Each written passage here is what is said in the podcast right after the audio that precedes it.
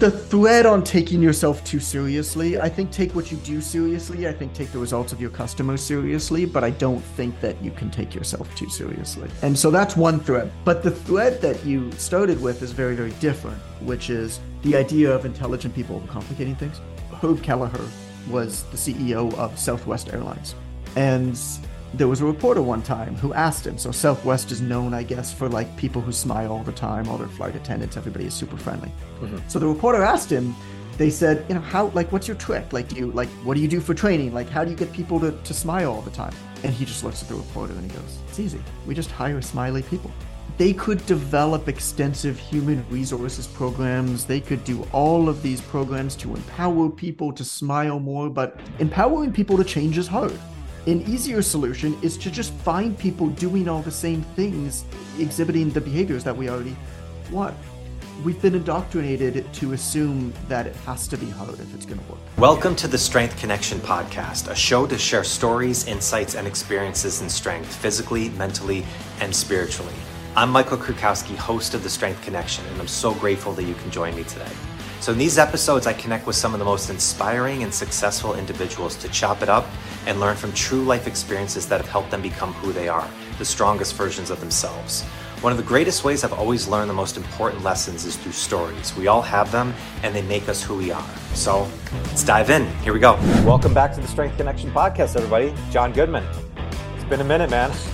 Good to see you. It's been uh, approximately seven days. How you doing? exactly. No, great to see you. Appreciate you coming back. Yeah. So, all right, so we're going to dive right in. So, uh, for listeners, if you did not listen to the last one, which we just released after uh, this one, and we just diving into a lot of the stuff that Jon's been working on, specifically the 20 mindset shifts over the last year that you had. In, in good podcast fashion from the last time, we got through about half of the things that I thought yeah. we would get into from just good flow. So, uh, we're just going to keep rolling on some of these things. I've got some interesting questions. Some other things I'd really like to have you dive a little bit deeper into because, like I think many people listening, I had some questions about some of the ways that you articulated it. And um, yeah, we'll just dive in and get rolling. Sure.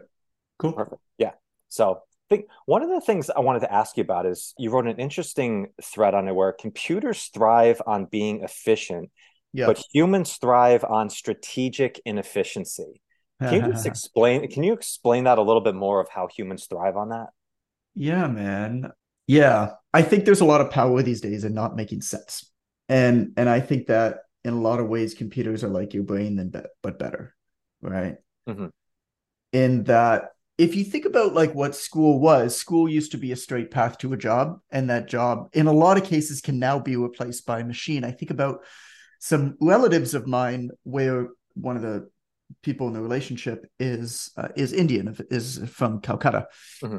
and so their kids are half Indian, and they're putting their kids in like all of these insane math programs and stuff like that because they think, and they're 100 percent right, that basically Asia is going to just kick the shit out of North America in right. terms of the schooling and the academics and stuff, and so they're worried about that, and um and I don't think that they're wrong, but I guess where I question that is are those the types of the pieces of knowledge that are going to be really, really valuable in the mm. future? Like being better at I mean, creative thinking, resourcefulness. Right. I think is very important. I think being able to make connections that other people perhaps can't make because you've had a lot of varied experiences is going to be really valuable. I mean, anything that can be easily taught can be easily taught to a computer and any connection that's logical has already been incorporated into a, into an algorithm.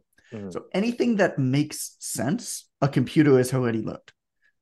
And at the same time, mm-hmm. even if it hasn't, you can easily teach a computer that right. thing. And and by the way, computers don't sleep. All of them are connected, mm-hmm. and they don't die. Was if mm. a human dies, a new human has to start over. And so I'm thinking about all of this. I'm thinking about the increase in power of computing and where the world is going. And I'm no expert on on the power of it, but I've read a lot about job disruption. I've thought a lot about it. I've spoken to a lot of smart people. And what it seems to me is that computers thrive on efficiency and humans seem to be the opposite. We thrive when we're strategically inefficient. The harder a time we have figuring out where a unique perspective came from, I think the better. I think that we're increasingly going for that kind of goosebumps, like hair sticking up off of our arm. Holy shit, where did that come from moment? Mm. as we're putting this stuff together. And so, how do you do that? You gather experiences, you talk to people, you read widely, and you free up time to dabble. And that's what's uh, missing okay. a lot. Mm-hmm. James Watson, molecular biologist, uh, one of the co-discoverers of the double helix structure of DNA, one of the things he said is it's necessary to be slightly underemployed if you owe to do something significant. Mm. I think that aimless exploration is the pathway to discovery. And so, in order to do that, you got to get out of your bubble. You got to learn things that the algorithm doesn't spoon feed you. Mm-hmm. I'll give you a couple examples in my life. Sure. I attended a megachurch event. I'm Jewish. I got a subscription to a magazine about current events in the United Kingdom. I live in Canada. Right. I hired a boxing coach in Mexico. I'm a five foot four pacifist who's never thrown a punch. Where is the value in all of this? Mm-hmm. I have absolutely no clue. No idea. But I do think that over time, this is going to coalesce into something unique and something beautiful. Maybe you'll learn about speaking and persuasion from the megachurch pastor, or maybe you'll meet somebody somewhere who knows something about something, or maybe there's a million other maybes. And the other, but it's difficult to make sense of, and it's difficult in the moment to see the value of those things that you're doing because it feels like everybody else is moving faster than you at the same time. And you're like, I'm right. dabbling over here, but they're all figuring out some sort of hack or algorithm or whatever it is, because the benefits are often not immediate. I'll give you another example from my mm-hmm. own life. I connected with a fabulous literary agent at a fitness event over a wonderful little bookstore called Friends of the Library which happened to be located in her mother's hometown of Lahaina on the island of Maui in Hawaii, where I lived for a few months a decade ago. For no good reason other than it was an adventure. And why the hell would I not just move to Maui for a few months to just figure mm-hmm. out my shit as a like a young guy? And then that literary agent ended up representing my book. That's how I got my book deal. Mm-hmm. Is in large part because I was able to connect with her in a way that others weren't because I knew about I mean, it wasn't that big of a stretch, right? She's a she's clearly of mixed ethnicity. And so what do you do when you're making small talk with somebody? You you you ask them where they're from, right? Mm-hmm. Whatever. Yeah. So she said, My mom's from Maui, and it's okay. There's I, I don't know if you know about it, but there was this wonderful little bookstore there. It's called Friends of the Library. You know, the banyan tree, you know, that that plaza in mm-hmm. Lahaina. And right tucked in behind is thing called Friends of the Library. And she just stops for a minute and she looks at me and she goes, That's where my mom used to take me when I was Wow. it's become a bit of a joke amongst a lot of the business communities that I'm in that I can't step into a room and not speak to somebody about their hometown mm-hmm. because I've just gained so many experiences right. because I've traveled so much. And so I think about like the benefits of like that mm-hmm. that you could never measure but also uh, maybe nothing will come of it. Right. And I think that's all fine too.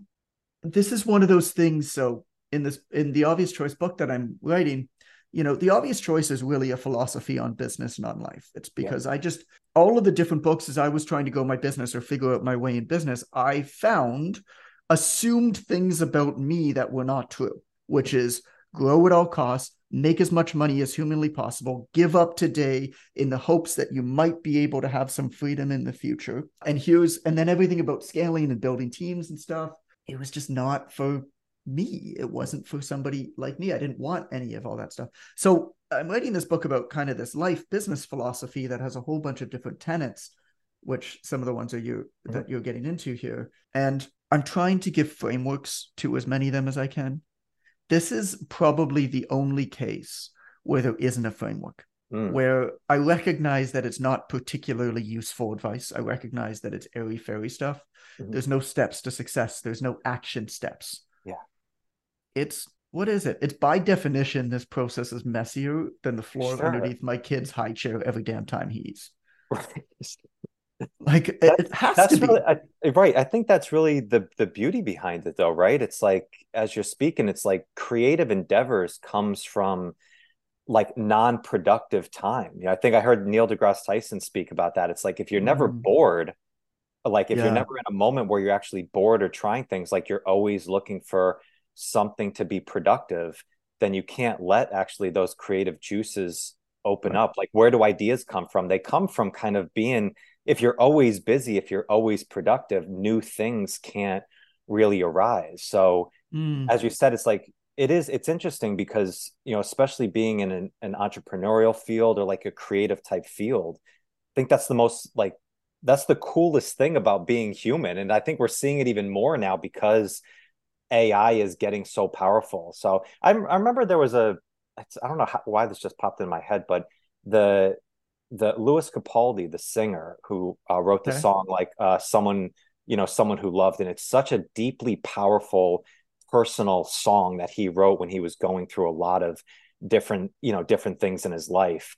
And there was a clip of a concert he has where he was trying to sing it, and he, all these memories were coming up. He couldn't even get through it, and the whole crowd starts singing all of the lyrics. Right, and it's like this moment of just goosebumps where you realize how much it's not just the it's not just the song like the cadence and the melody of it. It was the emotion that was in it that touched so many people. And i remember hearing this because post malone said something about ai can create songs just like i would right now. You can yeah. ask it like write these songs and the lyric like the the melodies the lyrics and stuff like that. Yeah it's there but what's missing from that is there's that deep emotional connection behind what's saying it. And as you said i don't think it's something that it's like a one two three step framework that you can put yeah. your finger on. It's kind of like talking about spirituality. It's like i can't i can't see it but i can feel it. Like it seems kind of like a, a similar thread that we're talking about here. And that's where we as humans thrive is connecting all of the experience that we have and relating them to other people Funny you mentioned spirituality or religion. I just finished a, a wonderful book. It's called 4,000 Weeks Time Management for Mortals. And I normally shy away from time management books because they're all the fucking same, right? It's like mm-hmm. put the big rocks in the thing, then right. the medium, middle rocks, then the, then the small rocks. But what those books are missing is that the inevitable problem of when you actually put rocks in a cup and you fill up a cup or, or you, you prioritize your tasks, the essence of time management, the way that it's conventionally taught, basically says how can you accomplish the most amount of things. Mm-hmm. What it's missing is that the minute that we accomplish those things, we've never actually improved upon the skill of figuring out what matters and what doesn't matter.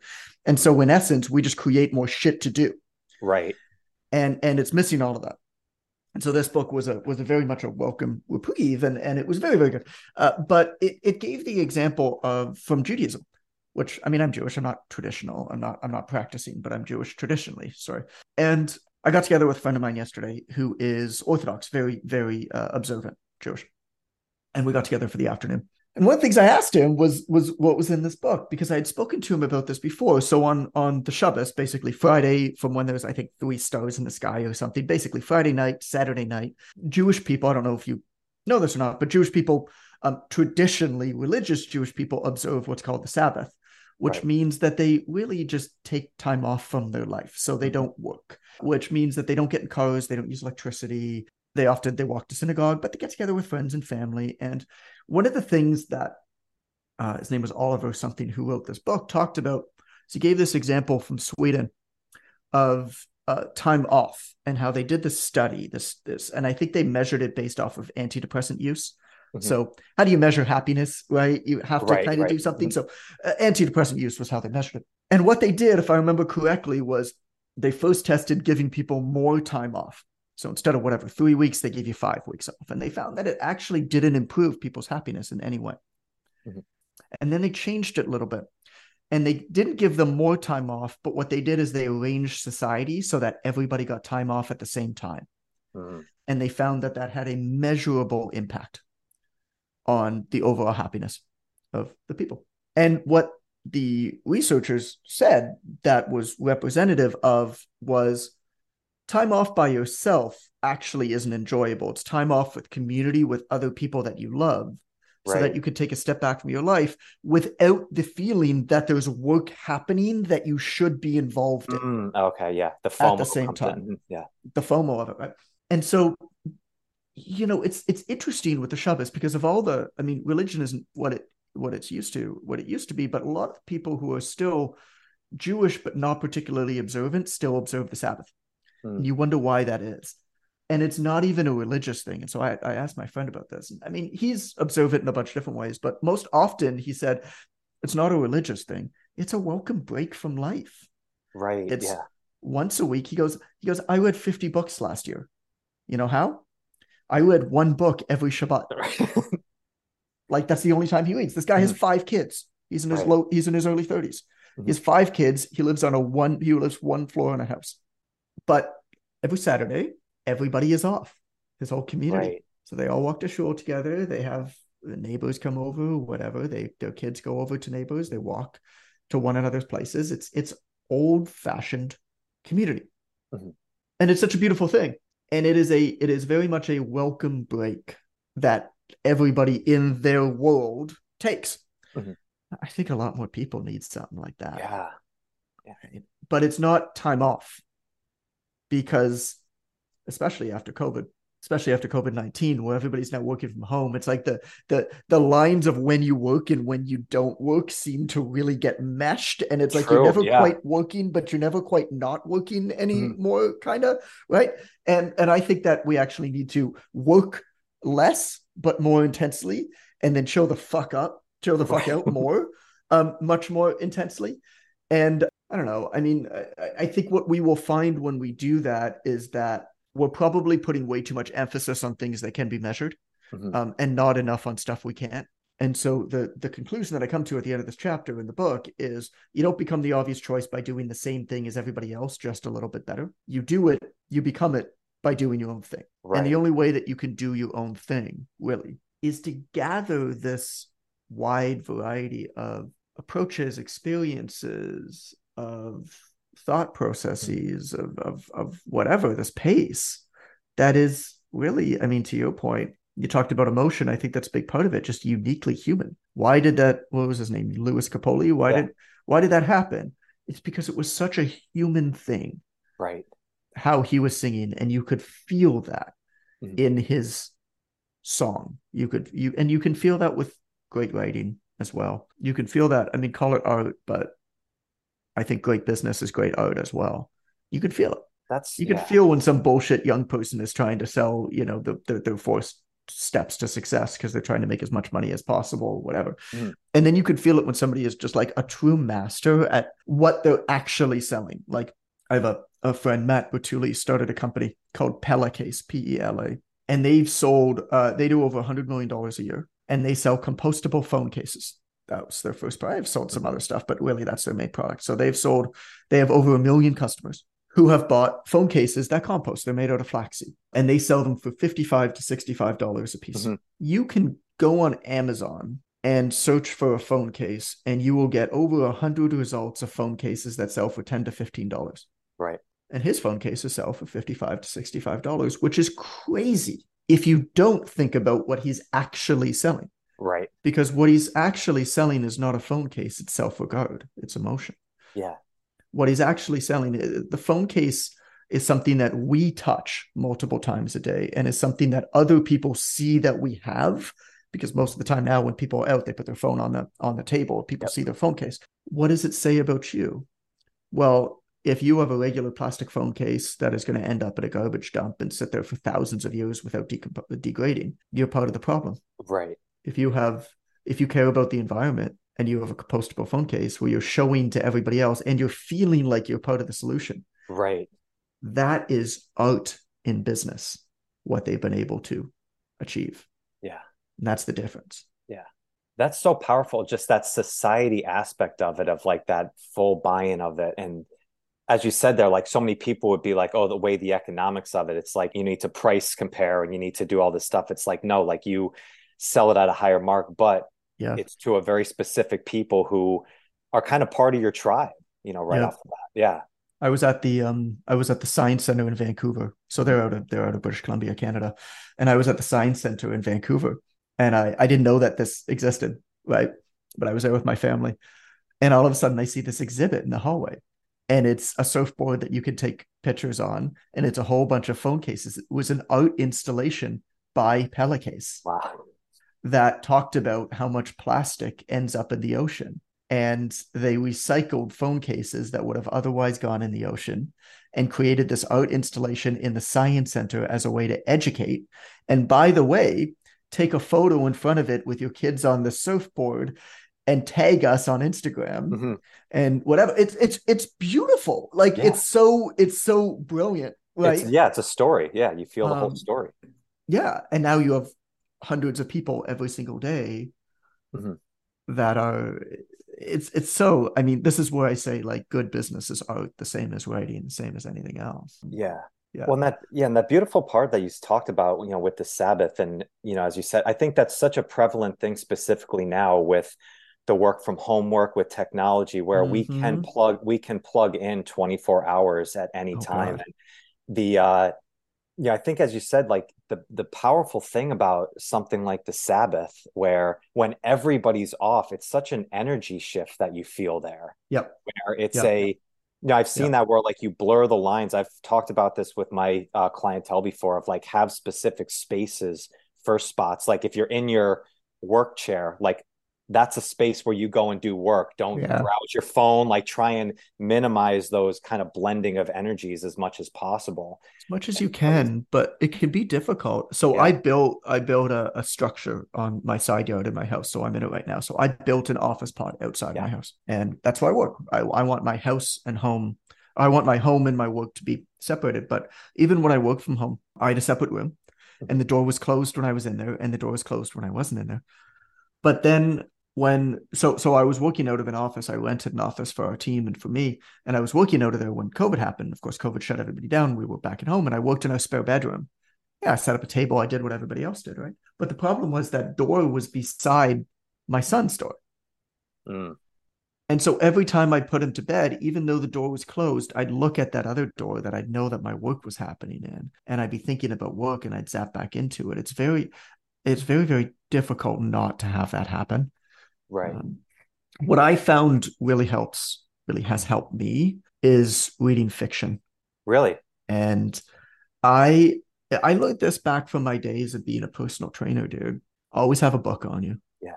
Even if you think you've got a back to back day and you're not going to have time to read, always have a book that you can grab within arm's length. Whenever we go out as a family, anything like that, I just I just put my Kindle in the in the car at the Mhm. same time. I always have it in my kid's stroller, whatever. And What does Sometimes that I do? don't What does that do for you? that makes me not reach for my phone. Okay. that is a muscle that I'm training continually to be able to read just one or two or three pages at a time Mhm. in the in between moments and then put it down. It's almost a relaxation of of the brain. Mhm. And it avoids me stepping into work mode, just knee jerk because I have nothing else to do. Right. I mean, the amount of times where I have two kids, right? Jaden, who's like one and a half, he'll fall asleep in the car, and Calvin and my uh, Calvin is six and a half, and my wife will go in and I don't know, do whatever they're doing, go to Right. his code, his coding class or his dance class or whatever they're doing, and we're all together. They'll go in, and I'll stay in the car while Jaden sleeps, and because I got my book. But otherwise, and I don't know whether he's going to sleep for three minutes or whether he's going to sleep for an hour Right. but I got my book, so it's fine. What would I do otherwise? I dick around on my phone. Right. I kind of half work. I kind of half not work. I I'd be on social media. I'd I'd be comparing myself to other people. I'd be arguing with people. I'd be getting into that negative he- headspace. Mhm. It helps me just avoid all of that. Um, Yeah. That's my single trick. And it was the same with personal training. You know, clients cancel last minute. It happens. Mhm. I just always had a book. Yeah. But fiction.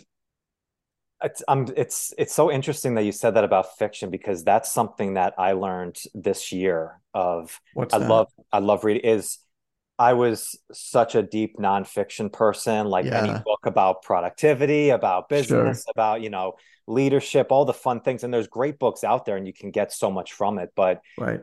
I started reading like just kind of stupid fantasy novels like Robin Hobb, like, you know, the, you know, the, uh, the Emperor's Assassin and stuff like that, Yeah, like yeah, other yeah. things out there. And it helped me so much. And one, because I wanted to improve my writing skills with it. And Stephen King's book on writing, I think, is really powerful. And he talks about just reading everything and anything, but getting into fiction work.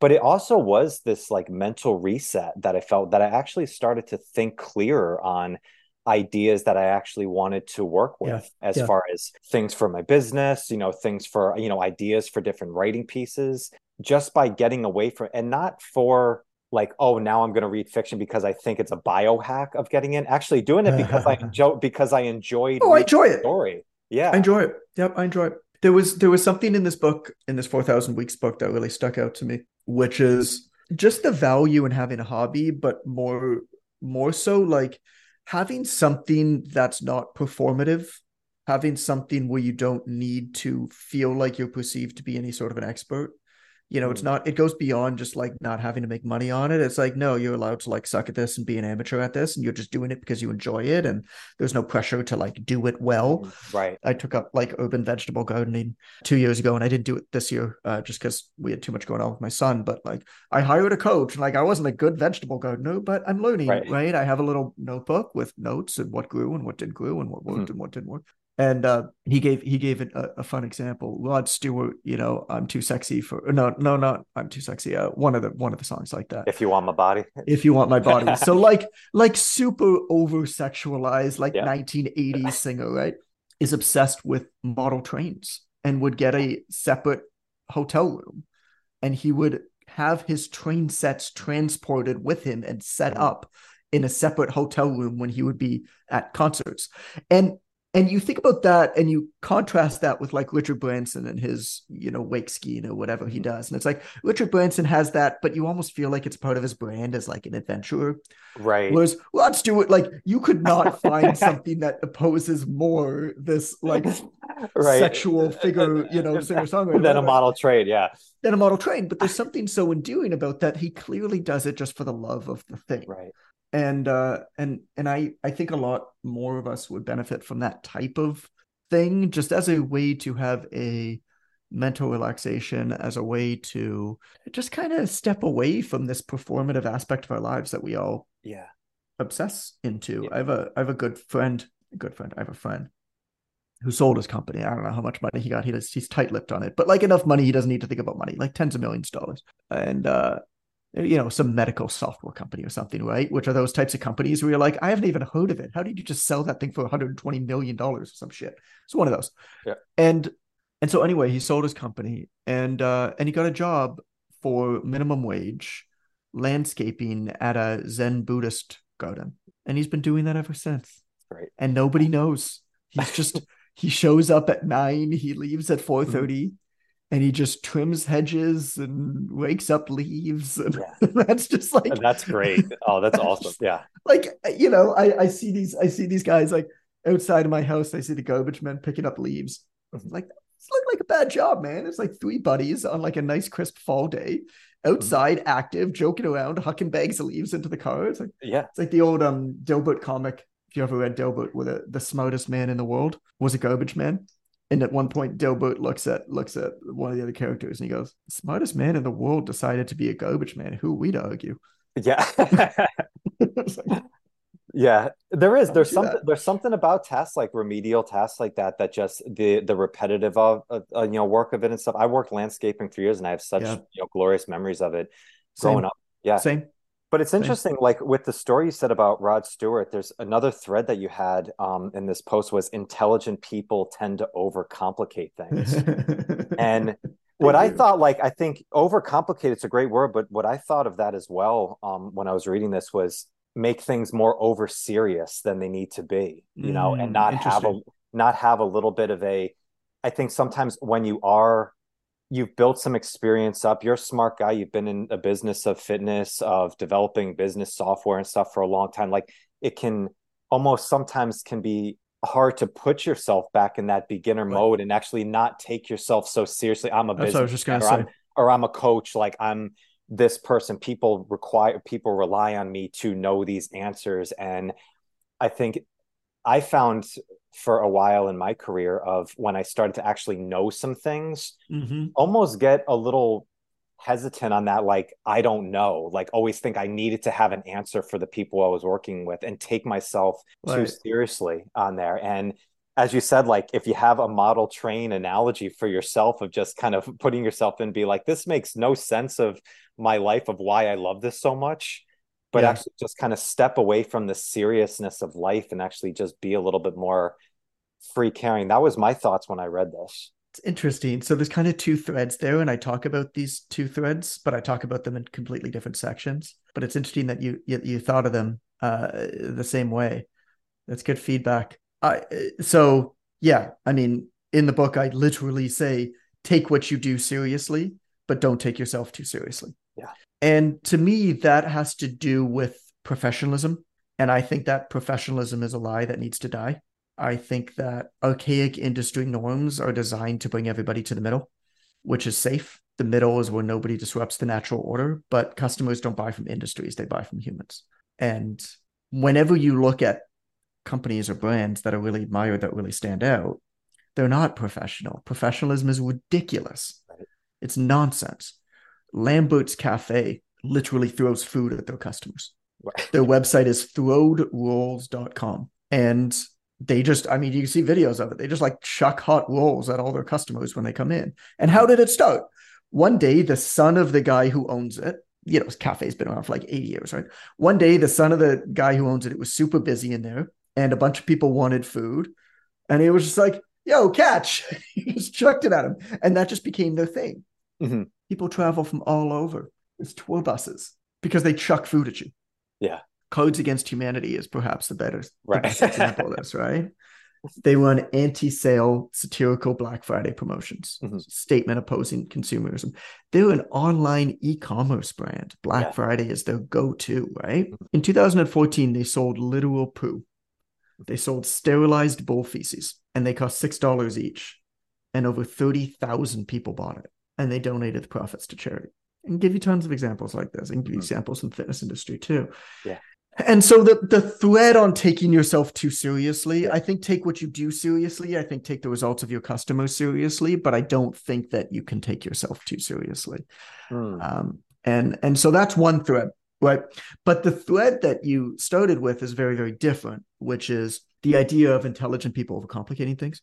Herb Kelleher was the CEO of Southwest Airlines, and there was a reporter one time who asked him. So Southwest is known, I guess, for like people who smile all the time, all their flight attendants, everybody is super friendly. Mm-hmm. So the reporter asked him, they said, you know, how like what's your trick? Like, do you like what do you do for training? Like, how do you get people to to smile all the time? And he just looks at the reporter and he goes, It's easy. We just hire smiley people. Yeah. They could develop extensive human resources programs. They could do all of these programs to empower people to smile more, but Empowering people to change is hard. An easier solution is to just find people doing all the same things, exhibiting the behaviors that we already want. We've been indoctrinated to assume that it has to be hard if it's going to work, and that's simply not true. I think that any combination of ego, greed, envy, fear, mindless imitation of others can actually lead us towards more difficult paths than necessary. I think that any hard problem, from hiring to getting customers to generating referrals, should probably be avoided. Mm-hmm. I heard a line the other day on a podcast that I keep repeating to myself over and over and over again. And I can I can give you an example of this actually from our business where we visited this. But it's it I think it was so sticky in my mind because it's such a stupid line. But then you think about it and it's such a smart line, which is the best way to solve the problem is to solve the problem. Mm. And it's such a dumb statement. But when you think about how most people tend to solve problems, they don't actually solve the underlying problem. What they do is they solve tangential aspects of the problem, or they put band aids on the second order consequences of problems, mm-hmm. as opposed to saying, no, what's the actual problem? Can we just solve that? Right. And so we had this where you know, I have a the online trainer mentorship. So we have a, a high end mentorship for our people, and we're not loud in how we promote it. I haven't put a single paid advertisement out about this thing. But the quality of the program is wonderful, and my reputation in the industry has helped sell it. And it's been around for a number of years now, and so people know about it. These people talk when things are good.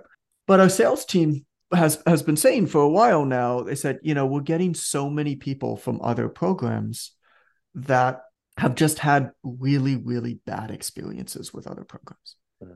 And they're coming in here and they're really jaded and hey, Jon, can you please put out a video of where you basically talk about how you've been around for so long and here's the amount of effort that we've put into this and here's how we really because a lot of the time people are kind of promised all of these levels of support that aren't being delivered because it's really difficult to deliver a really hand holding, high end, high touch experience like Right. what we deliver in that. And so a lot of people promise it and then don't deliver, right? Is what we're told. I don't know if it's true or not. I don't pay attention to what other people do. That's what our sales team is being told. So they said, Jon, can you please like broadcast this and talk about how long? I was like, that's not going to solve the problem. Right. Right. The problem is if once somebody's already been jaded and had a bad experience, the more nice sounding words that we say, the worse it will be. Right. That's what got them into this in the 1st Mhm. place. That's not that's not the problem. The problem is they're finding these other people and signing up with them 1st Mhm. So we have two options, right?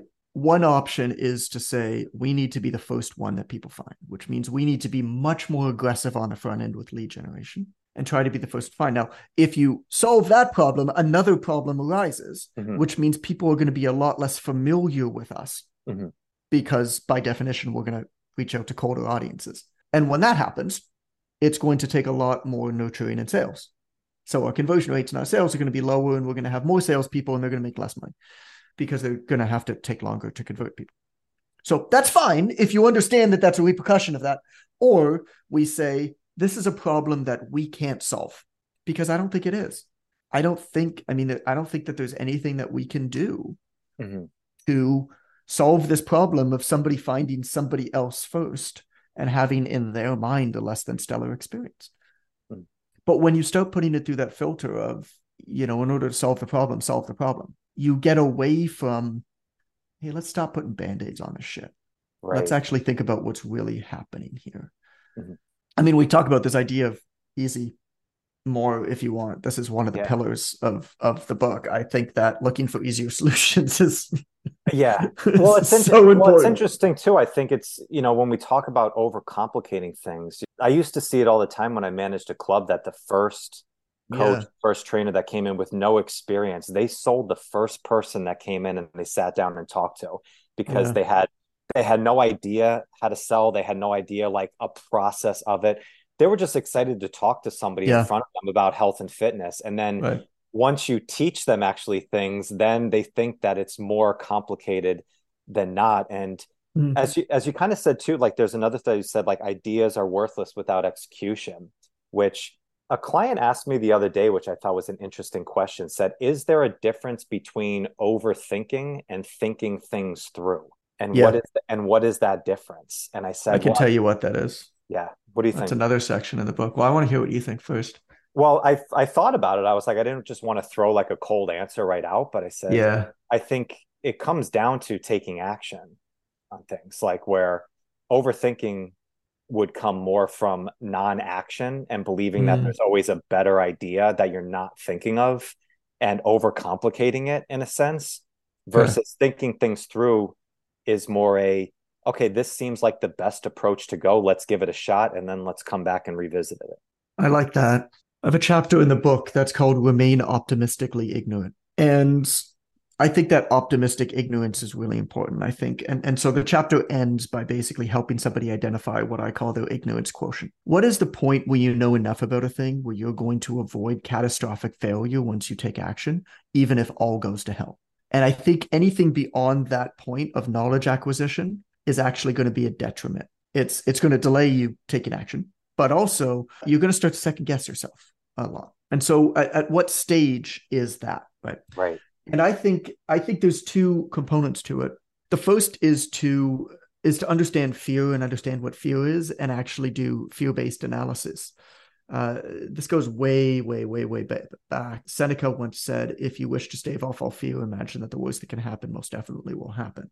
The way to eliminate fear, I mean, fear is not a rational thing. Fear is an irrational response to the unknown. We only fear things because we don't really understand them. Think about, uh, uh, consider a bee sting. The best way to know whether somebody has never been stung by a bee before is whether they're scared of bee stings. Right. Because you're told that it really hurts, but you don't really know what that means until you get stung by a bee. And then you get stung by a bee and you're like, yeah, that sucked. But like, whatever, it's fine. Like, I'm fine. And then you're not as scared the next time because you've been able to actually understand now, like you have some idea of what it is.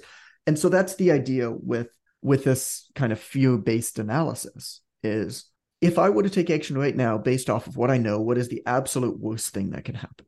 Mm-hmm. Is everybody who I know going to think that I'm ridiculous and stupid? Am I going to go bankrupt? Am I going to get into debt that's going to become overwhelming. Or in most common cases, it ain't that bad. I might think that a couple people are going to think that I'm silly online, but really the reality of it is nobody's paying attention to me because everybody's thinking about themselves and how much everybody's paying attention to them anyway. But even if they are paying attention to me, is it that bad that a couple people on the internet think that I made a silly move? You know how much stuff I failed with? You followed me for a while. How many things have I done? Well, uh, arguably, only two of them have ever worked, maybe three. I've put out uh, 11 books. I've put on five conferences. I have a software platform. I've done six different digital programs mm-hmm. arguably two things have contributed to call it 95% yeah. of my success. Yeah. You know, you said something once that really hit me. This was a few years ago. You uh, put something on your podcast where you said, I wasn't the most qualified to write this book. I oh, forget oh God, no. book it was. I wasn't the most knowledgeable. I wasn't the most research or anything, but I'm the one who did it. Yeah. It's like, and I actually just did it. And I, that was such a powerful thing of just stepping back and being like, yeah, you're never going to be the the one that is the absolute pinnacle of everything that you're talking about. As we right. went to the last podcast, as the first thing that you put in here is we're all know that we're all amateurs. It's really helpful. All amateurs. Yeah. So I actually, it's funny you bring that up because I actually start this this chapter. A lot of the stories aren't about me, but what really fits, mm-hmm. I put in a story about me. So the story of me waiting to Ignite the Fire is actually the start of this chapter. And yeah, I mean the first the first three sentences I was 24 years old when I self published my first book.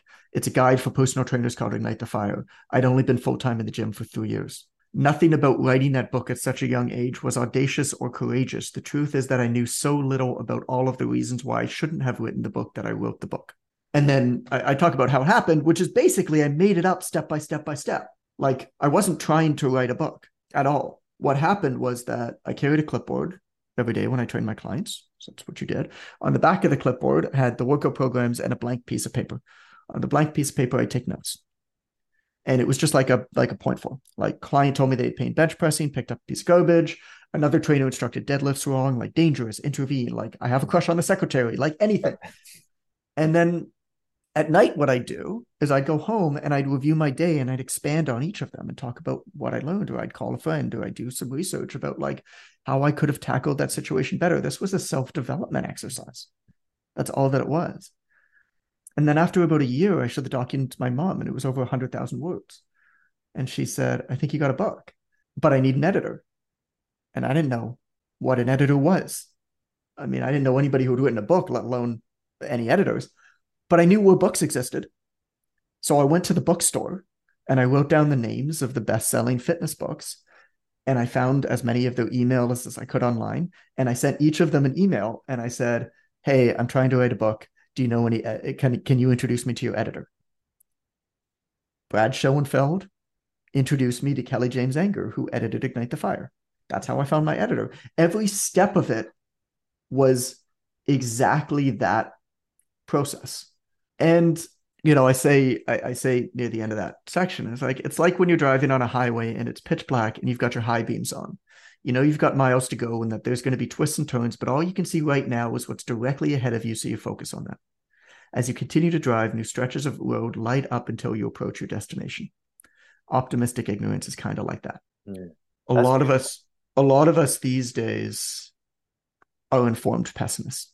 And we just know too much about it we know the reasons why it's going to be hard or a bad idea or why somebody else is better suited to do the job. And so we second guess ourselves, not because we don't know enough, because we know too much. Do you know why grass exists? Why we have grassy front lawns? No. Because in the 1300s, medieval kings planted it as a way to show off their wealth. Grass is the perfect status symbol. It produces nothing of value, needs a lot of land, requires a lot of costly labor to maintain, because this is before sprinklers and lawnmowers. Mm-hmm. We don't need to show off our wealth with grass anymore that's what social media is for, right? Right. But the status symbol outlasted all the monarchies about it. Like, I don't have a problem with glass, but it's interesting to learn that our obsession with it is nothing more than a remnant of the past, isn't it? Yeah. That it really only exists because people kept copying one another over and over and over again until nobody knew why they were growing glass, but figured out that there had to be a reason, so they kept doing it. Copying others is an inevitable byproduct of constant exposure. That's hmm. there's no way to resist it. I say straight up in this chapter, if I was 24 years old today, I don't think that I would be able to write Ignite the Fire. I really don't. I think that I'd be discouraged by how many people were already saying what I wanted to say online, not because my ideas were original beforehand, mm-hmm. but because now it's impossible for me not to know that they aren't original. Uh, I ah. think that I, I think I, that I'd look up how to self-publish a book. I think that like Alice, I'd fall down the rabbit hole of podcasts, YouTube's, social media posts, and I think that the overwhelm would be paralyzing. I think that I'd always need to know one more thing. I think yeah. that I'd be scared that I'd be getting it wrong. And and so that's what yeah i mean that's what that's what a lot of this I a lot that, of this material is about how do you overcome that yeah knowing that there's no way to avoid it right like it's gonna be there like you can't mm-hmm. ignore it this isn't this isn't like it was in 2009 yeah um, that's a, that's such an interesting uh, point, Jon, as you said, of going back because we think of experience as the most valuable thing, and it is like it's important mm-hmm. to have that experience and get the reps in, but also that inexperience that you have of almost like kind of blind ignorance and energy to just try something is a powerful thing as well. So having that like that inexperience and just like kind of a blind optimism can be a superpower as well and as you said kind of going through that that exercise of fear of actually saying what's the worst case scenario you know this is like a crucial conversations you know analogy right here when right. you need to have that conversation with somebody and you can play that in your head a million different ways of what are they going to say but then as soon as you have that conversation and realize oh i'm still okay i'm alive yeah, yeah. you start thinking of oh what other conversations do i need to have with people and it starts opening the floodgates you realize right. that the, it's so many things in our own perspective that can just pull us back when you actually look objectively at what is it that i'm truly scared of if i do this yeah. all of a sudden you realize that yeah, it's it's kind of like seeing the monster in the monster movie. The scariest part about Jaws is you never see the shark. Yeah. Yeah, there was a uh, oh god, what's the paranormal activity or something? I think yeah. it was. It's like the scariest fucking movie ever, and you never see anything. No. Oh god, I hate horror movies. I close my I close my eyes whenever a preview comes on.